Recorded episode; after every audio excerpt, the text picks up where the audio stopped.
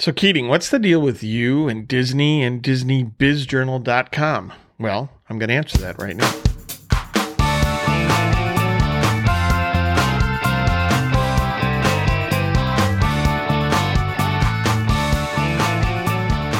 Hey, friends, welcome to the Press Club C podcast.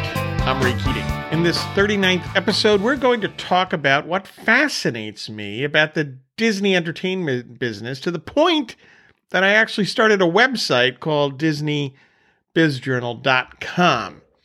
And because people love top 10 lists, well, here's my top 10. But first, let's quickly answer that key question once more What the hell is the Press Club C? Each letter stands for stuff we talk about during various episodes. P is for politics, R is for religion, mainly Christianity. E is for economics, S is for sports, that second S is for stories, books, and writing. My own books, other books, fiction and nonfiction, etc.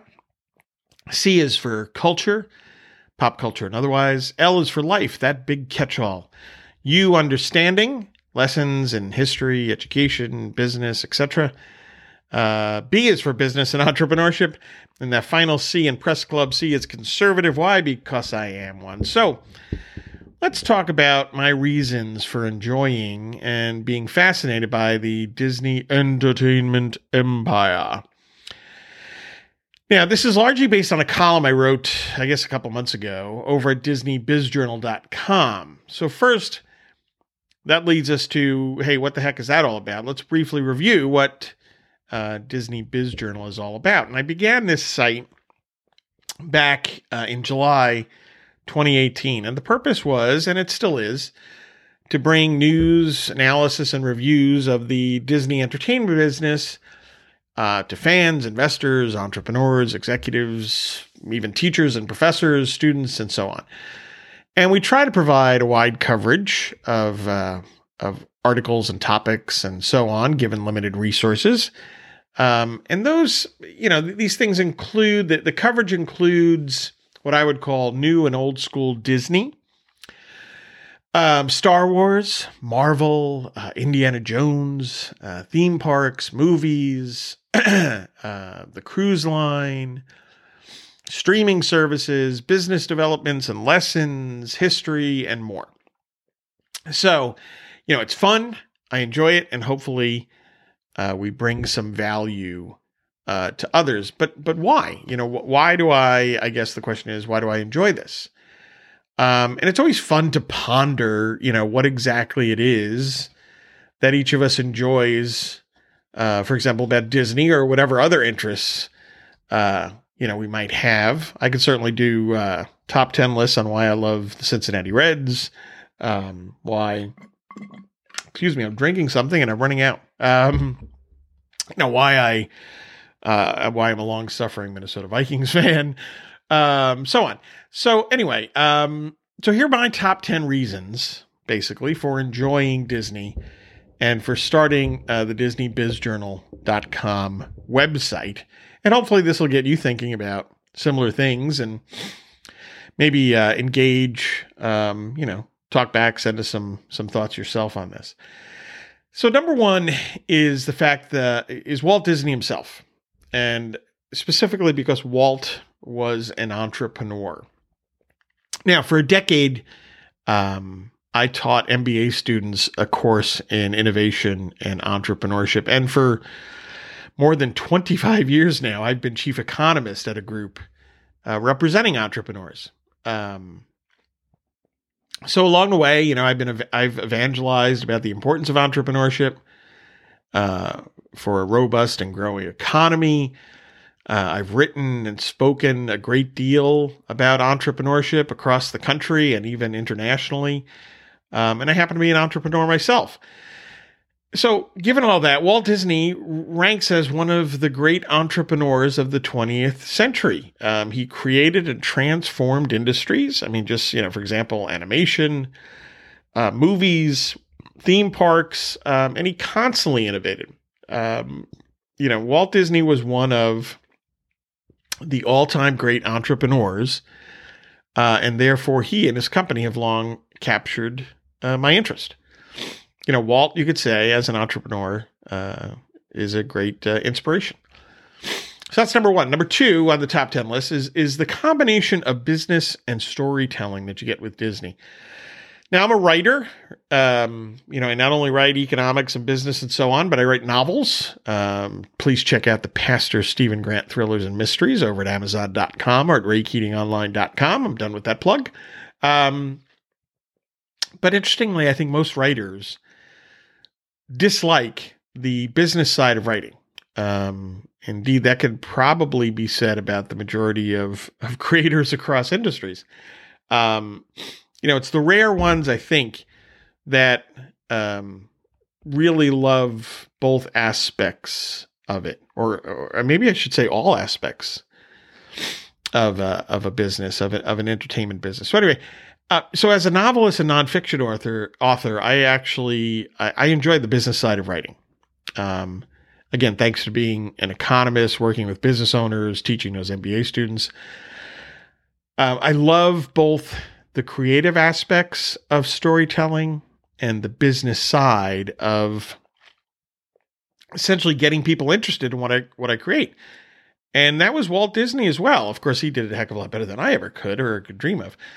Um, and why he serves again as an inspiration for me. He was Walt Disney was a storyteller. Um, he was an entrepreneur, uh, and he was a businessman. And that last role, I think, tends to get uh, underplayed when talking about Walt, uh, especially given that he was was partners with his brother Roy O. Disney. Um, and Roy led the way in terms of financing the Disney enterprises. But, you know, make no mistake, uh, Walt wanted to create and to tell stories, but he also understood the business aspects of spreading the word about his storytelling and the importance of getting people to consume what was produced from watching a Disney movie or cartoon uh, to attending Disneyland. These are not things that Walt neglected in any way. I mean, quick example, just think about what he did with television. He was one of the first, led the way as one of the f- very first movie studios to fully embrace uh, television, and he used it. He saw it as a means to get people interested in all the other stuff they were doing. so it turned out to be a, a moneymaker in and of itself, obviously. But he saw it as a means to get people interested in the Disney movies and eventually, of course, in Disneyland. Um, so the business and storytelling merger that you see, or the coming together at at the Walt Disney Company, I think is pretty unique in uh, in the business world. So that's that's a big one for me. Uh, number three is just Walt Disney World itself. Um, you know, years ago, my wife and I we went on our honeymoon to Walt Disney World. Uh, it's been a special place for me ever since. It certainly is a a place to relax and have fun on vacation and to enjoy time with family. Um, it's also a place for of special memories um, and it's a dynamic experience. So not only looking back, but very much looking forward. It's a dynamic experience that I look forward to um, each time we're you know we're getting ready to go there. Um, so it's it Walt Disney World is is uh, it's also been a place that when you're on the ground, it's you're on the ground in the in the business of of Walt Disney, the Walt Disney Company, right? So it it gets me thinking about how businesses serve customers uh, and how how it operates on so many different levels. Um, so Walt Disney World is a big plus uh, for me on that front as well. Um, you know, it's not. It's very easy for me to st- take a step back for all the things that I enjoy there. Just pause and then start just looking around uh, at what's going on from a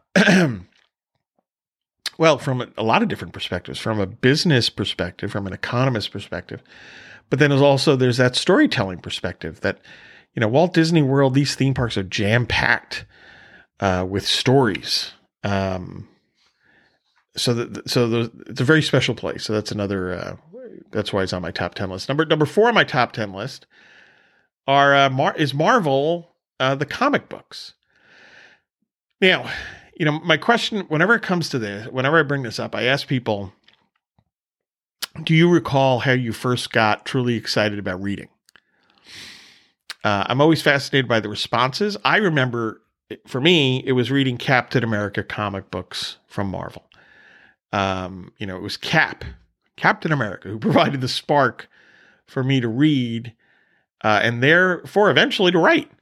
Um, you know, Marvel, of course, entered the Disney universe uh, in 2009, so that's a big one on my on my uh, top 10 list. And that follows number five follows directly from that Marvel, uh, meaning the movies, um, and now the streaming uh, shows. So it follows that you know Captain America remained one of my favorite characters in all of fiction.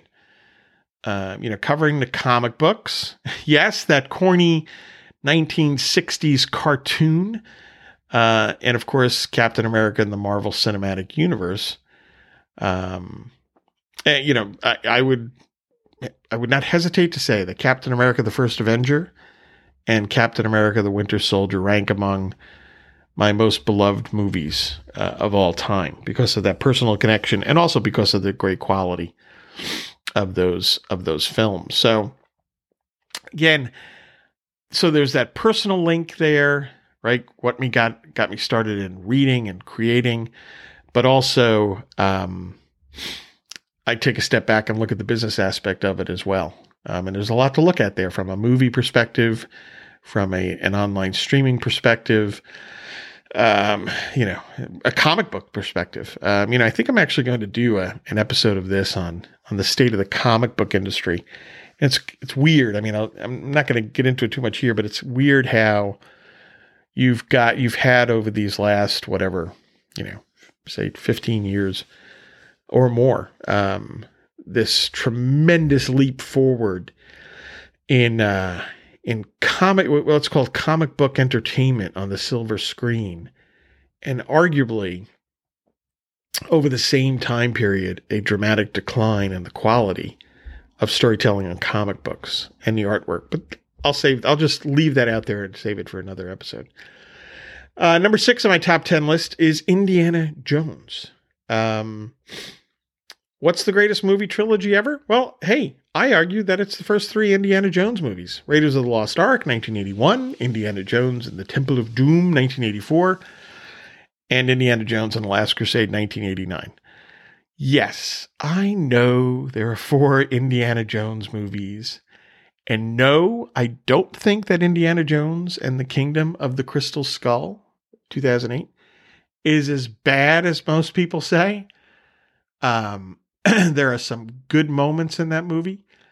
Uh, and in fact, I've always argued, or at least, you know, starting two days after I first saw the movie, that some strong editing clearly would have raised the quality of the film. Um, so, but having said that, however, the, the first three indie movies for me come about as close to perfect as a set of adventure movies can get. Um, I will argue that no one will ever forget those movies, uh, nor Harrison Ford as Indiana Jones. And yes, Indiana Jones came, of course, into the Disney family in 2012, but it really predated that, right? I mean, I loved, my goodness, loved going to the Indiana Jones stunt spectacular at uh, Disney World. And I love the Indiana Jones outpost stores, right? Um, and getting Indiana Jones paraphernalia. I remember many years ago on one of our visits buying my Indiana Jones hat, fedora, and getting on the plane with that hat on because I didn't want to get it damaged in any any way, shape, or form, and flying back from Florida to New York wearing that Indiana Jones fedora. So the story again, and this, so it's it's it's from a fan perspective, and then of course you have the tie-in uh, in terms of me thinking about it from a business and economics perspective and a DisneyBizJournal.com perspective. Uh, so number seven is let's follow right along. It's Star Wars. Um, I'm going to get a little nerdy here. Star Wars, of course, was purchased again by Disney in 2012, part of that whole Lucas deal uh, that involved Indiana Jones, of course, as well. I've long loved Star Wars, and my wife and I introduced Star Wars to our two sons when they were very young. um, and of course, there's what what I have uh, been involved with on and off in my nerddom is the decades long debate going on about what makes uh, Star Wars so popular. Not to mention you know, heated discussions about the quality of various Star Wars productions. Um, you know, but understanding, uh, you know, a franchise covering movies and now streaming shows. And yes, The Mandalorian absolutely rocks. Love it. Check out our reviews over at DisneyBizJournal.com. Um, but but anyway, something that big is going to have its ups and downs. Um, given that though, Star Wars has been amazingly resilient in providing enjoyable entertainment, and yes, again, going away from the movies for a second, Star Wars Galaxies a Galaxy's Edge in Walt Disney World. Yes, awesome. I freaking love it. But why is Star Wars so resilient? Um, you know, I wrote a review going back a while uh, that in passing referenced my long running, again, nerd internal debate. Sometimes it goes external with other nerds uh, over Star Wars versus Star Trek. Now, I offer, you know, I, I, I I'm going to read a couple of paragraphs from that piece. Um, it, it presents a brief explanation of why Star Wars continues to entertain, I think. So this is what I wrote. When I was growing up and the Star Wars versus Star Trek battle raged, I ranked as a Trek fan. However, while still appreciating Star Trek, particularly the Kirk Spock McCoy relationship in the original series and related movies, I gradually have become much more of a Star Wars than a Star Trek fan. Why? I came to an answer only recently. In the end, Star Wars has more heart than Star Trek. So, what's Star Wars heart? Well, in, in the lingo of the Force, it's a feeling emerging from a combination of joy, adventure, courage, determination, optimism, humor, a willingness to sacrifice, and hope, along with characters whom movie goers come to love. That's where I wrap that up. And I think that that hits home for me, at least it does um, for Star Wars. And that, and if you hit those, for me, if you hit the, the, that combination, the movie doesn't have to be perfect. I mean, what is perfect in life? But if you hit those those marks for Star Wars, you're doing pretty darn well. Now, let me say that what um, Jon Favreau and Dave Filoni have done, and the director, wonderful directors they work with, with The Mandalorian hits all of those marks and a heck of a lot more. that's just brilliant stuff from a and Favreau fascinates me because he's one of those folks that when you listen to him and you see his work, he's he's clearly a creator. He loves directing, he loves writing. He also loves you can tell he loves Star Trek. Same thing goes for Filoni, right? I mean, uh, Star Trek. I said Star Trek. Loves Star Wars. I don't know if Jon Favreau even likes Star Trek. Loves Star Wars, and Dave Filoni obviously is like the Star Wars guru you know, like the adopted son of George Lucas. Um, but Favreau also loves the technology side of things. He loves the business side of things. You know, I, I saw him have a, a, very different interview at CNBC a couple maybe a year ago. I don't know, maybe two, and you could tell that this guy loves this stuff across the board. And I appreciate that greatly. He loves the creative side. He loves the business side. He loves the technology side. Uh, he cares about the fans. Um, so good stuff there. Uh, all reasons to be in my top 10. Uh, number eight, business and Hollywood history. They come together. Uh, my, you know, my interest in history, economics, and business, they coalesce quite nicely uh, in the Walt Disney Company. When you look at a business that started in the 1920s by this creative entrepreneur the the the company rises to prominence. It it faces along the way it faces failures and challenges, um, and it's not just still standing, but it remains at the top of Hollywood in the 2020s. That's endlessly fascinating uh, to me on so many levels. Uh, number nine is Disney Plus. Uh, you know, again, it, it's it's from a fan perspective um, and a business perspective. Well, it, all all these things mixed in. You know, the changing land. When you look at the changing landscape of movie of the movie and television business, um, I'm intrigued as a movie lover. Um, one who enjoys, uh, you know, perspective of somebody who enjoys quality television, um, as a consumer of sports, as a storyteller, as an economist. Um, the this changing landscape is infinitely fascinating, and right in the middle of this dramatic transformation is Disney. Um, not only with Disney Plus, but also with Hulu and ESPN Plus and I think um, this this also this streaming angle also warrants a separate show uh, to talk a little bit more about. Um, so I will do that at some point. Um, number ten on this top ten list is a combination of work and fun. You know, I, I I have learned from my experience and my faith to embrace one's work and career as more than a mere job, but really as a calling or a vocation uh, whereby one serves others. Um, and that's really, a lot of people don't realize that's the heart of free enterprise, of capitalism, of serving others. No matter what your motive, your personal motivations might be, you ultimately have to serve others first in order to succeed.